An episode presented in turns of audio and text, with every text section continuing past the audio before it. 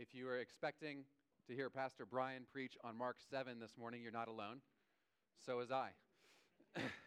uh, but though a man plans his way, the Lord directs his footsteps. And here I am instead. Uh, Brian was a little bit sick this week, so we thought in order to have time to prepare and handle the text well, we'd give him a week to recover. Um, so if you want to hear about Mark 7, if you came with a friend because you're really excited about hearing about the traditions of men and the commands of God, you're just going to have to come next week to the Grand Excelsior. So I look forward to seeing you there.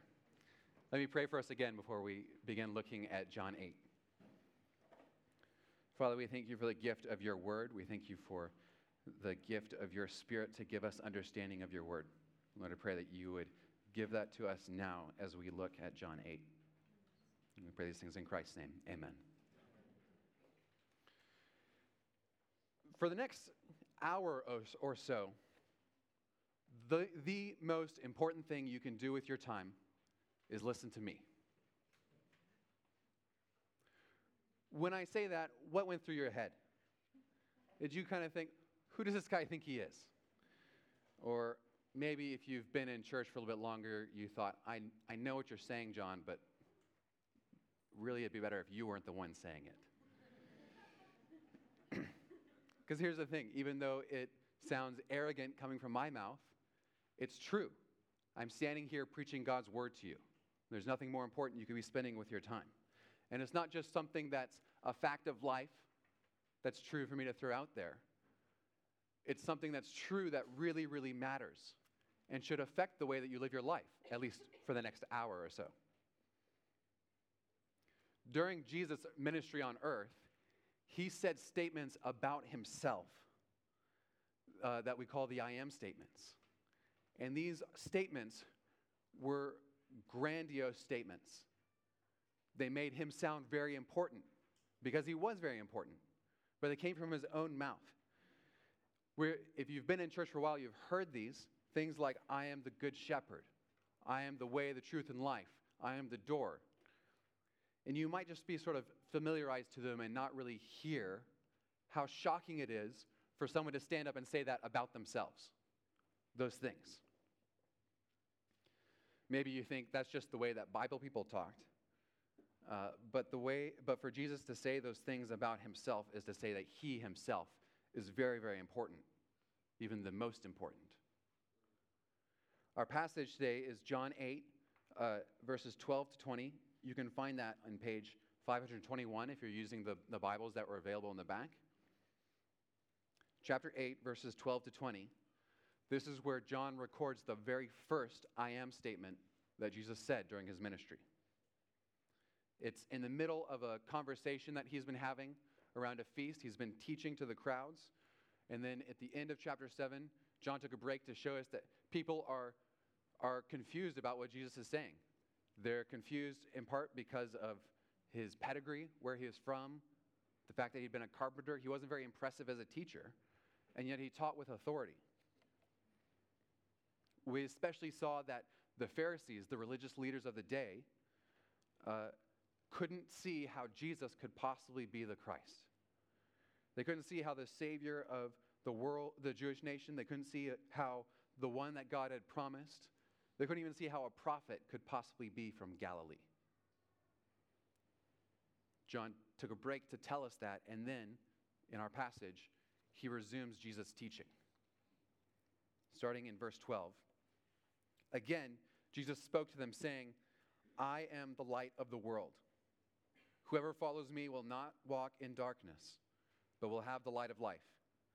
So the Pharisees said to him, You are bearing witness about yourself. Your testimony is not true. Jesus answered, Even if I do bear witness about myself, my testimony is true. For I know where I came from and where I am going. But you do not know where, excuse me, you do not know where I come from or where I am going. You judge according to the flesh. I judge no one. Yet even if I do judge, my judgment is true. For it is not I alone who judge, but I and the Father who sent me. In your law it is written that the testimony of two people is true. I am the one who bears witness about, my, about myself, and the Father who sent me bears witness about me. They said to him, therefore, Where is your Father? Jesus answered, You know neither me nor my Father. If you knew me, you would know my Father also. These words he spoke in the treasury as he taught in the temple. But no one arrested him because his hour had not yet come. The main idea of this, of this passage and hopefully of my sermon is this. If you, are only going to write down one thing, this might be helpful for you to write down to look at. Jesus really is the light of the world, sent by the Father. So follow him. Jesus really is the light of the world, sent by the Father. So follow him. And as we go through, go through, got three points. Jesus is the light of the world, so follow him because he gives light. Follow him because he is from the Father. And follow him because he went back to the Father.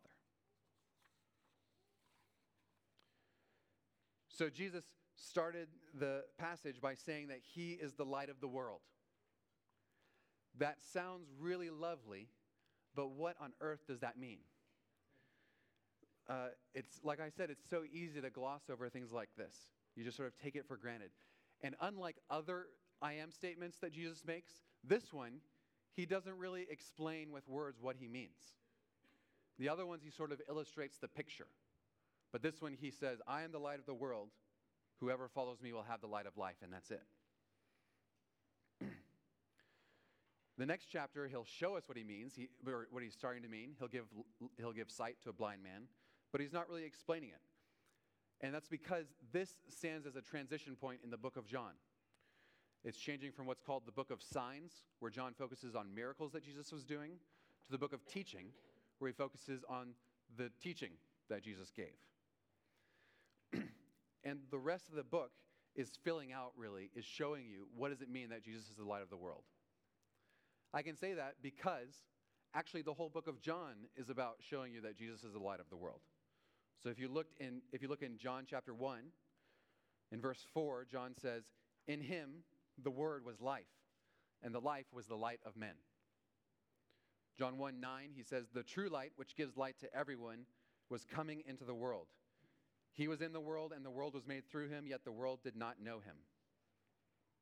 In John's mind light and life are connected and are really significant to how he wants us to see who Jesus is as the light of the world. Okay, great. But what does it mean? Whenever you see something like this in the New Testament that is not quite clear, you're presented immediately with a couple of options of what you can do. You could just assume that if it's not immediately clear, it's too hard to understand and just give up on it. I think this is more and more our default because our culture teaches us that if you don't understand something immediately, it's not worth your time. If something can't be given to you right now, then you probably aren't going to have it. But we know, even in our own experience, many things that are clear or come naturally to us now only are that way because of lots of work, of working to understand them or working to get better. Riding a bicycle comes back to you just like riding a bike, only if you've learned how to ride a bicycle.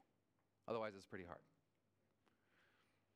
Secondly, you could just sort of frown, scrunch up your face, look up at the ceiling, and just think as hard as you could what you think it might mean that Jesus is the light of the world.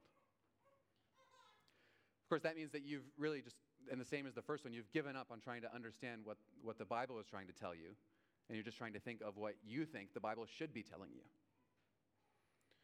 Or you could just treat it as kind of a nice, warm, but really meaningless phrase. Like when someone says, bless you after you sneeze. You know they mean well, but you don't really know what they mean by that. or what you should do is assume that the author is probably referring to something in the Old Testament. The biblical authors read their Bible. So if you don't know what's going on, it's probably because you don't know your Bible as well as they do. And if you read your Bible, that will help. So the Old Testament is full of poetic references to light. Let's just have a short, brief tour. Psalm 27 1 says, The Lord is my light and my salvation. And uh, the Psalms also say that the word is a light to our path. Isaiah has a ton of these. We read one where it talked about people being in gloomy darkness and being given sight. Isaiah 9 says, The people who walked in darkness have seen a great light. Those who dwelt in a land of deep darkness, on them light has shone. You have multiplied the nation, you have increased its joy, for to us a child is born, to us a son is given. Light and a son being given. Interesting. Isaiah 59 Therefore, justice is far from us, and righteousness does not overtake us. We hope for light, and behold darkness, and for brightness, but we walk in gloom. We grope for the wall like one who's blind. Isaiah 61 Arise, shine, for your light has come, and the glory of the Lord has risen upon you. For behold, darkness shall cover the earth, and thick darkness the peoples, but the Lord will arise upon you, and his glory will be seen upon you. And nations shall come to your light, and kings to the brightness of your rising. And then at the very end of the Bible, in the book of Revelation, the same John who wrote this says of the new heavens and the new earth, and in that city there is no need of sun or moon to shine on it, for the glory of God gives it light, and its lamp is the Lamb. By its light will the, will the nations walk. One pastor has summarized all of this by saying in the Old Testament, light is Yahweh in saving action. Isn't that a helpful way to think of Jesus? God in saving action. John read his Bible and he believed the promises of his Bible. And when he saw with his own eyes these promises being fulfilled, he wrote about it in a way that would force you and me to go back and read those promises for ourselves and see how they're fulfilled in Jesus. Brian showed us the same thing in a different way last week with the walking on the water. Here, Mark was doing it then. Here we see John doing the same thing. They want us to look in the Old Testament to understand how great it is that Jesus has finally come. What does it mean that Jesus is the light of the world? Uh, in verse 19, he expands a little bit. He says, If you know me, if you knew me, you would know my Father also. Walking in darkness first means you don't know the Father. And light is first and foremost knowing God, knowing the Father. The song And Can It Be we just sang uh, said these same truths to you in verse 3. Did you hear it? Long my imprisoned spirit lay, fast bound in sin and nature's night, darkness. Thine eye diffused a quickening ray. Quickening is an old way of talking about something that gives life. So Jesus' eye just sent a glance, just a single ray of life giving light. I woke, the dungeon flamed with light. My chains fell off, my heart was free. I rose, went forth, and followed thee. Jesus is the light of the world. The light that Jesus brings begins with knowing God. It's not impersonal or abstract. Your salvation is not just a status you get that has nothing to do with anything else. It starts with intimately knowing and being known by the God who created the universe. That's part of why perseverance, ongoing faith, is such an important thing. Just like any relationship in your life, if you say, I'm really good friends with Jason Barris because I met him once, you all laugh right away because you know that's not true. Something ongoing has to be happening to know someone. Walking in the light means you are walking after Jesus and you know Jesus. Friends, just as an aside, walking in the light doesn't mean that you never make a mistake, that you never falter. If I told you I was going to the store, but I fell down in the street halfway there, that doesn't mean I wasn't going to the store. If I fell down and then gave up and then came back home, that means I wasn't walking to the store.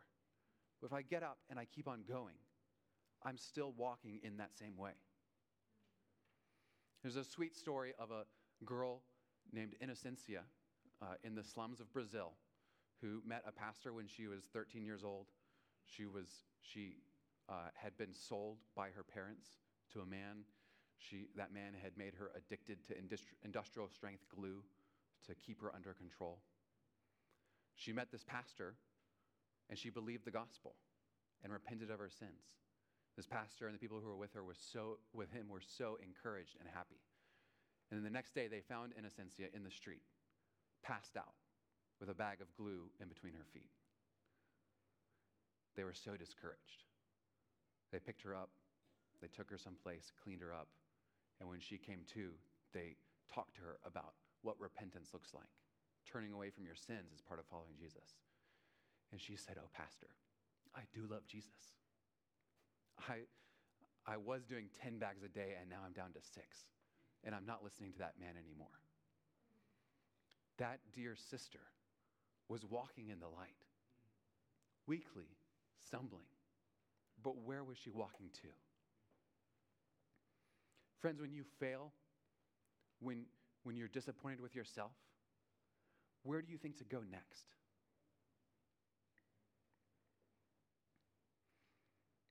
Reflecting on the implications of what it means to walk in the light later in his life, this same John will say in 1 John, if we walk in the light, and he as he is in the light, we have fellowship with one another. And the blood of Jesus his son cleanses us from all sin. So walking in the light begins with fellowship with God, and it continues with having fellowship not only with God but with other Christians. Part of what helps you keep walking in the light, following Jesus, are the other people who also want to walk in the light. Brother, sister, do not despise the small and ordinary, unimpressive things that God has given you to help you walk in the light. The Christian life is long, and there are no shortcuts to lifelong faithfulness. So use the things the Lord has given you to help you walk in the light. Jesus speaks about this, this need for knowing the Father. This is the beginning of the salvation. This is the first and most important thing that people need. Let me ask you do you really believe that? Do you really believe that the biggest problem that you had before you trusted in Christ was not knowing the Father? Do you believe for the people around you that the thing that they need most is to know the Father? There are plenty of other injustices and needs that the people around you have, even in this church. People not being paid, not having a job, being treated poorly by an employer or worse, a spouse. These are important things, but they're not of first importance. Remind yourself of that and believe that. And then finally, friends, in this verse, I just want you, before we move on, I want you to notice that Jesus is not apologetic about telling the people around him that he is the light of the world. Jesus' testimony is true and it matters, so he tells them. Christian, is the same true of you? Are you willing to give truthful witness even when it makes you look good? It's a little bit strange. We normally think about it the other way around being willing to give truthful witness even when it makes, it look, looks us, makes us look bad. But there are things that God calls us to that the world looks at and thinks that we think we're arrogant and better than other people. In order to follow God and not follow others, sometimes you look proud. To live the way that God tells you to live and not the way that others around you want you to live seems prudish. To say that other that certain activities or lifestyles that other people are embracing have no place in the life of the Christian sounds high and mighty to people who don't know Christ. Like we think that we are somehow holier on our own strength than they are. Those things are not true. Any Christian who has wrestled with sin, who has sought holiness, could hardly be proud of themselves. But to those in darkness, the very fact that you can see the wall will often look proud and arrogant to them. So, again, let me ask you are you ashamed of things in Scripture that the world thinks are harsh and arrogant?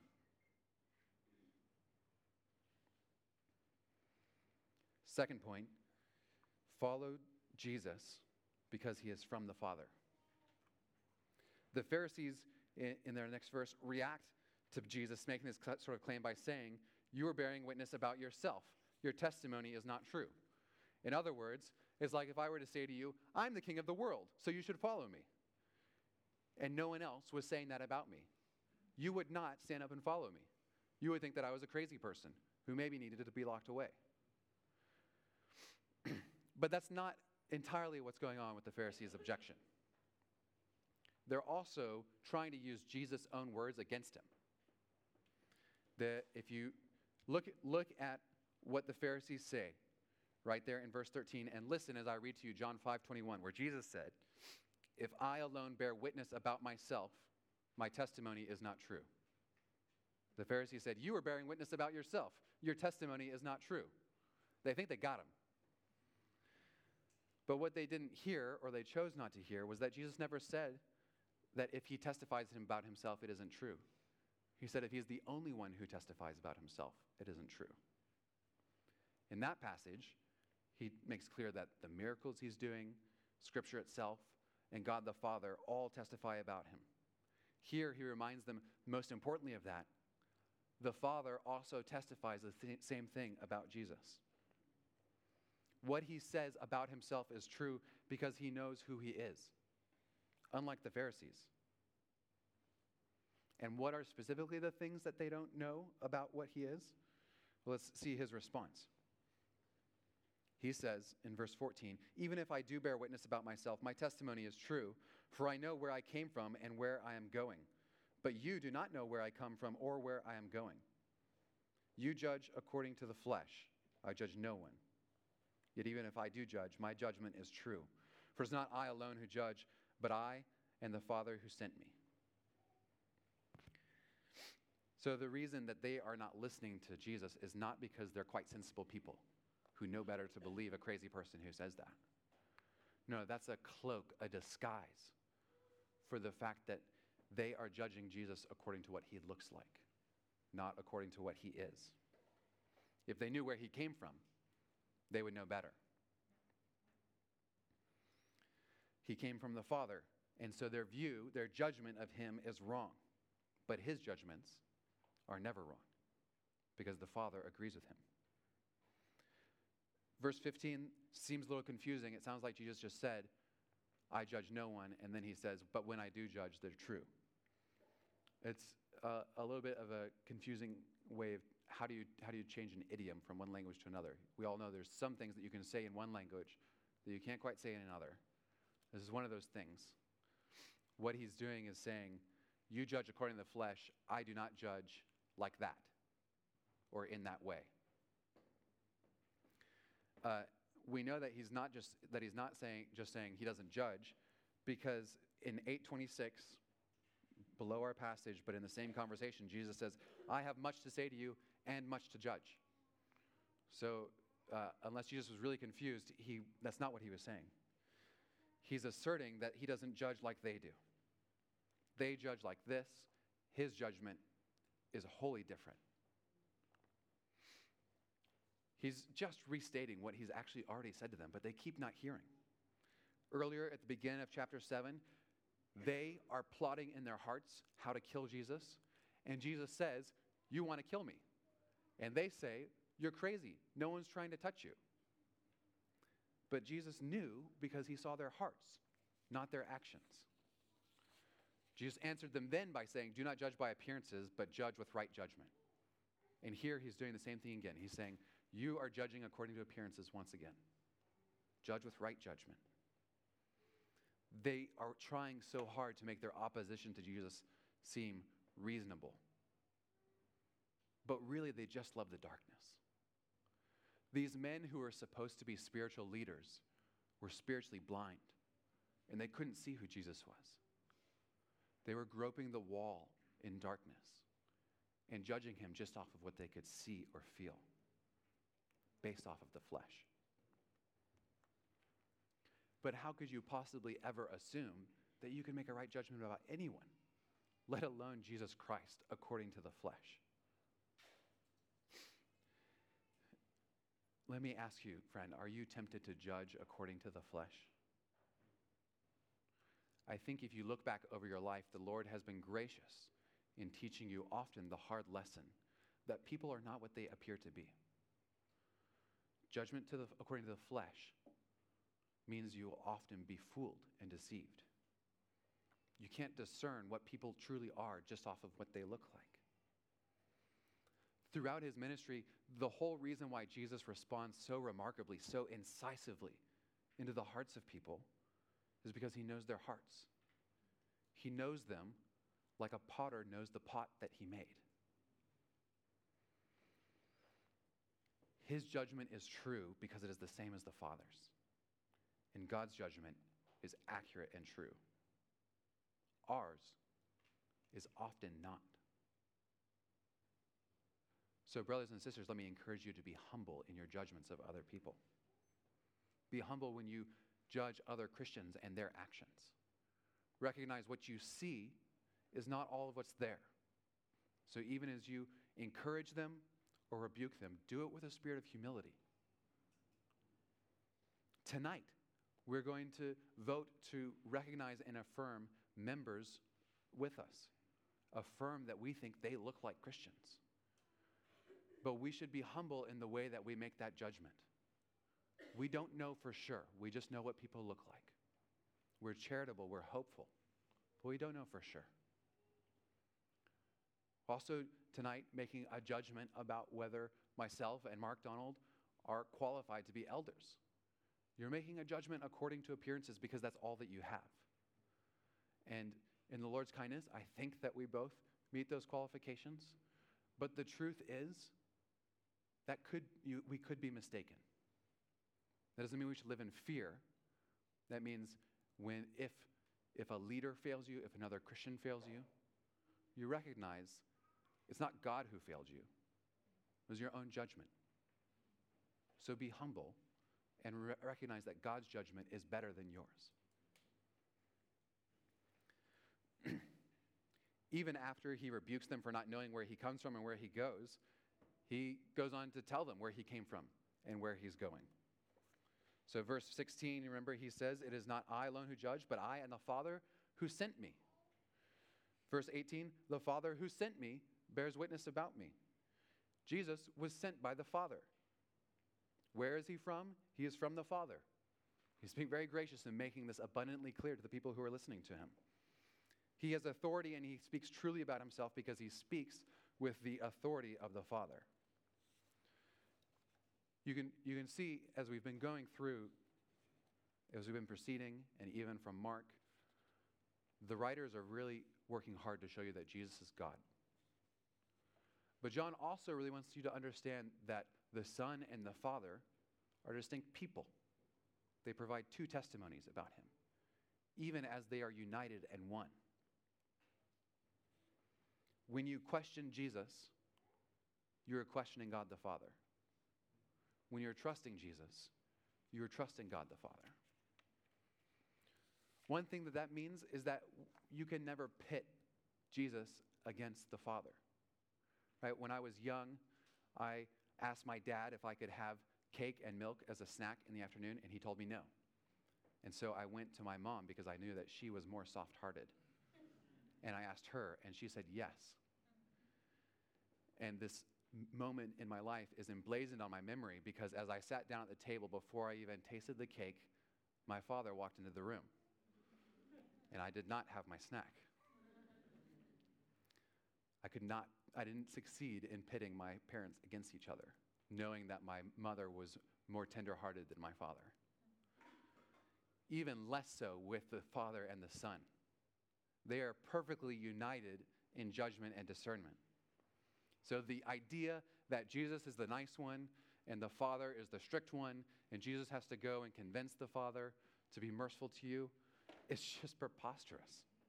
They are completely on the same page, which is wonderful and petrifying news. Right? Jesus judges perfectly when he will judge, he will not err. And if you take just a moment to consider yourself, that is frightening because you know the things in your heart that no one else has seen that Jesus sees. all the little things that you do to make yourself look a little bit better to people, to make you sound like a more holy person than you are, Jesus sees straight through those. He's not blind like the Pharisees, he's not easily fooled like you or me. There is no hiding who you are from Jesus. But on the other side of the coin, friends, Jesus is just as like minded with the Father in judgment. The Father is like minded with Jesus in mercy. The whole idea of loving you, of sending Jesus to come die for your sins, you know that was the Father's idea. He's the one who wanted to bring you into right relationship with Him. If you're in Christ, Jesus is not covering for you with the Father. When Jesus looks at you and says, My blood has paid for this one, he is righteous. She is righteous. The Father doesn't say, Really? Convince me. The Father says, Yes, he is. Yes, she is.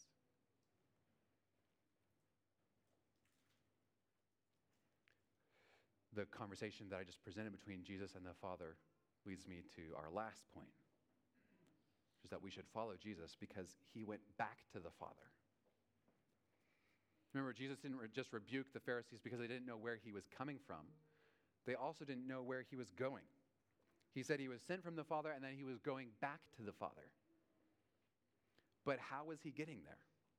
There's a little clue in our text.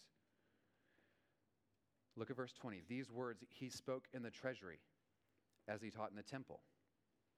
But no one arrested him because his hour had not yet come. John keeps saying throughout his book, Jesus' hour has not come. Until in chapter 13, he finally says, The hour had come to depart out of this world and return to the Father. No one could touch Jesus, no one could harm Jesus, not because he was untouchable, but because he wasn't touchable yet. They couldn't harm him until he wanted to be harmed. Which is astonishing when you think about in chapter 7, the Pharisees say to the, guard, the guards come back and tell the Pharisees, this is what Jesus is saying. And they say, why didn't you arrest him when he was saying that kind of thing? And then now he's in the temple. And not only is he in the temple, he's in the treasury, the place with the most amount of guards. And no one touches him because his hour had not yet come. Which makes it even more astonishing when you think about the way that Jesus chose to return to the Father. He didn't choose to just go straight up in a chariot like Elijah. He chose first to suffer on a cross. That tool that was used for death and terror, Jesus chose to use as a tool of redemption. But he then returned to the Father. He didn't stay dead. He got up and he went back to God because he himself was God. This is how we know Jesus really is the light of the world. It's not just where he came from, but the fact that he's back there now. He is able to bring us before the Father because he's sitting at the right hand of the Father. Because he's alive and he is interceding with his own blood on our behalf, we know that he is the light of the world. We know that he is God in saving action. The same Jesus who judges with the same accuracy and rightness as God the Father says that you, if you trust in him and his death and resurrection, are righteous. Look at the confidence that Jesus speaks with. He's confident, yes, because he's God, but he's confident also because he knows the Father. Christian, you have the same confidence. He has promised to give you light. Have you not experienced that already? You know the Father now.